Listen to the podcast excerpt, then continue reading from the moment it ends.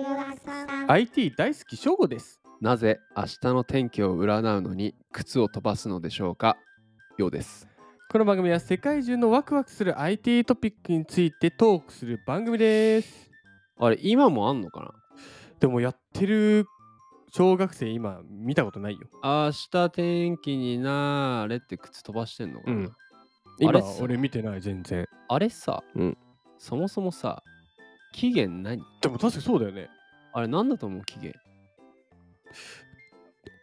あれなんじゃない当たっちゃったんじゃ ない あの過去に ああやってみたらね誰かがまあやって多分当たってうんそれが続いたんだよ多あバズったんだ その情報が分 そう号外号外なんかこれやると当たるらしいよみたいな何年ぐらいからあるんだろうね今ね調べましたおお明日天気になーれっていう漫画があるらしい。あそういうことうん。それ何年にできた漫画それで靴飛ばしてるってこと一応、まあ、あの、それはわかんない。 一応、その、うん、あの、漫画はあるらしいのと、あ靴飛ばしっていう名前なんです。 あ競行為競技名じゃないけど行為がねえそう行為が靴飛ばしっていう。うん、一応、遊びらしい。うん、あそうん。だから、子供の遊びうあそれ何年とかわかんないけどうん。期限って調べてもちょっと、いまいち。あだから、本当に謎な遊び。ーいや俺がそのこの期限うん。考えて思ったの はおうこれマジで天気占える人が教えたんじゃないまあだからマジなんじゃないじゃあう未来人とかが来てそうそうそ教うえたってことかそうマジでこれやったら当たるよってかこれやったら明日の天気変えれるよっていうマジなんじゃないああ期限ありましたいやーもう全部崩れた。 ワクワク話してる のすいませんなんですけどはいはいはい一応諸説ありますが、はいえー天気が悪い時に履いていた高下駄まあちょっうとん平安時代とかあ、そんな昔のところの話ですけど、その高下駄が昔は足田っていうのを呼ばれていてうんそこの足田うん足田が、えー足田が足田を明日にかけて明日天気になれと言って下駄を切り上げて天気が悪い時に履いていたものを投げててか蹴って天気を占えるようになったと言われているらしいですダジャレじゃねえかよ。今日の科学ポイントは AI による気象予測の研究そういうことなんですね。まあ気象予測のね、行ってみましょう、今日も。キリッと。キリとねええ、キリッとね。ワイヤードさんからお借りしましたタイトル、はい天気予報も AI が高精度にこなす時代になるなるほど Google DeepMind の研究結果がもたらす波及効果と。 いよいよね、靴から AI ですよ。もえくそうねう。。そうね。よそうね。そうだね。天時気代予報はと進いうみ、意味で。内容はですね、はい。ロンドンにある Google の人工知能部門である Google DeepMind の研究者たちは、うん。今年9月、まあ、今年は2023年の9月のすいません、記事ですが、はいはいはい。大西洋の対岸の天気に異常なほどの注意を払っていたと。うーんで、ハリケーン、うん。えーリーというハリケーンがその時話題になっていて、はいまあ上陸が少なくとも10日後に見込まれていたがうん。気象予報の世界でははるか未来のことであると10日後はうんめっちゃそうなんだね、その予報界では あ、え、どどういうことかかららあの未来ってこと明日とか明後日なら多分精度は高いんじゃない、ああ、はいはいはいはそのい。まあまあ、確かに明日の天気外れることはそんなに。結構高いよね、うんでも10日後だと割と未来らしい、ね、むずいんだ。うんへーまあ公式の天気予報はハリケーンが北東部の主要都市に上陸するかあるいは完全に外れるかどっちつかずの状態だったとはい10日後について。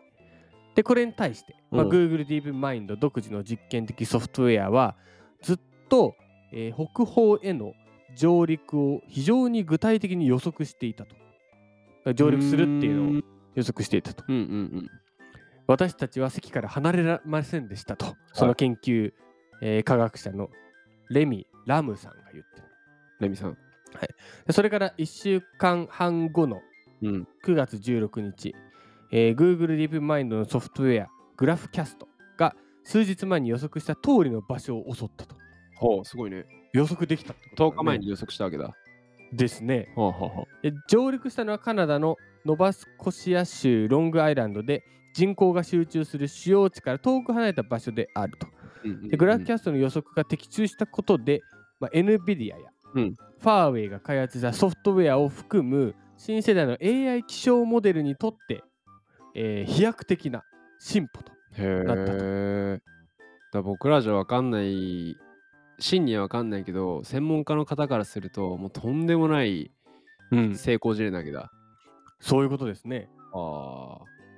まあ時間に経つにつれてもうこれは精度が良くなっていくでしょうともうん、この責任者の方は言われてますと。まあまあデータ貯めていけばね。うん、そそりゃそうだよねどう思いましたいやーでも天気予報とか、まあ、予報系フォーキャスト系って本当に AI がもう精度バリバリ上がってるなと思いました。お前ね、のね今の NVIDIA とか絡んでくんだね。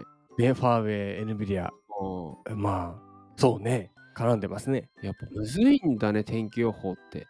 ねもう靴なんかじゃなんかねもう ダメでしょっていう。なんかこう、いや、失礼ながらアマチュアなさ、うん意見だけど、んこう、雲がこう動いてるから、あ、こうだなとかならないんだねならないんだよ、多分ね。風の動きとかもあんのかね。何か不規則要素があんのかね。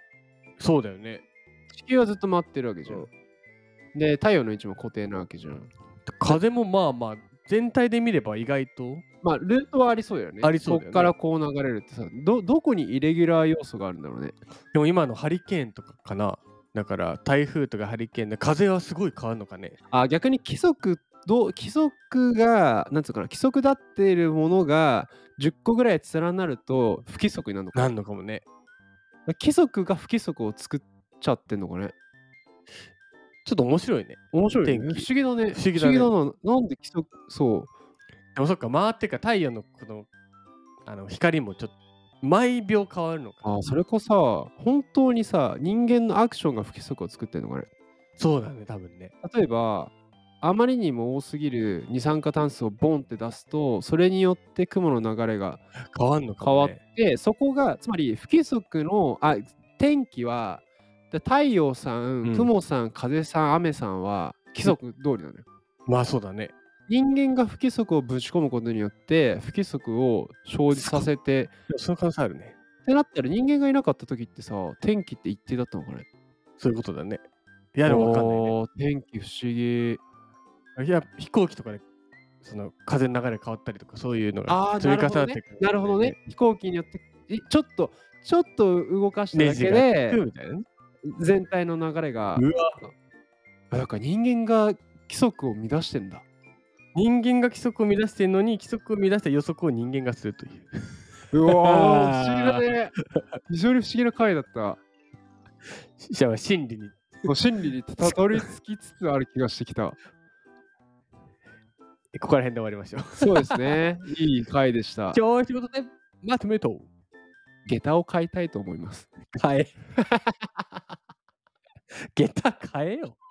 下駄買って、もう東京代表してやるよ。今すごいディープね、うんあのラーニングのすごいもう AI を使ってね、うん予測しようみたいな話してるときに、うん下いやもう下駄で不規則を規則に変えようと思います。壮大 だね。壮大壮大だし変え変えよとりあえず Amazon に入ります。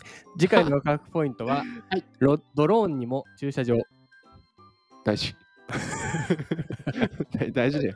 彼らにもあげてスペースを。うんそうそうね、そうね。はい明日もいい天気になることを願いましょう。あー素敵なれと。えー次回です。次回です。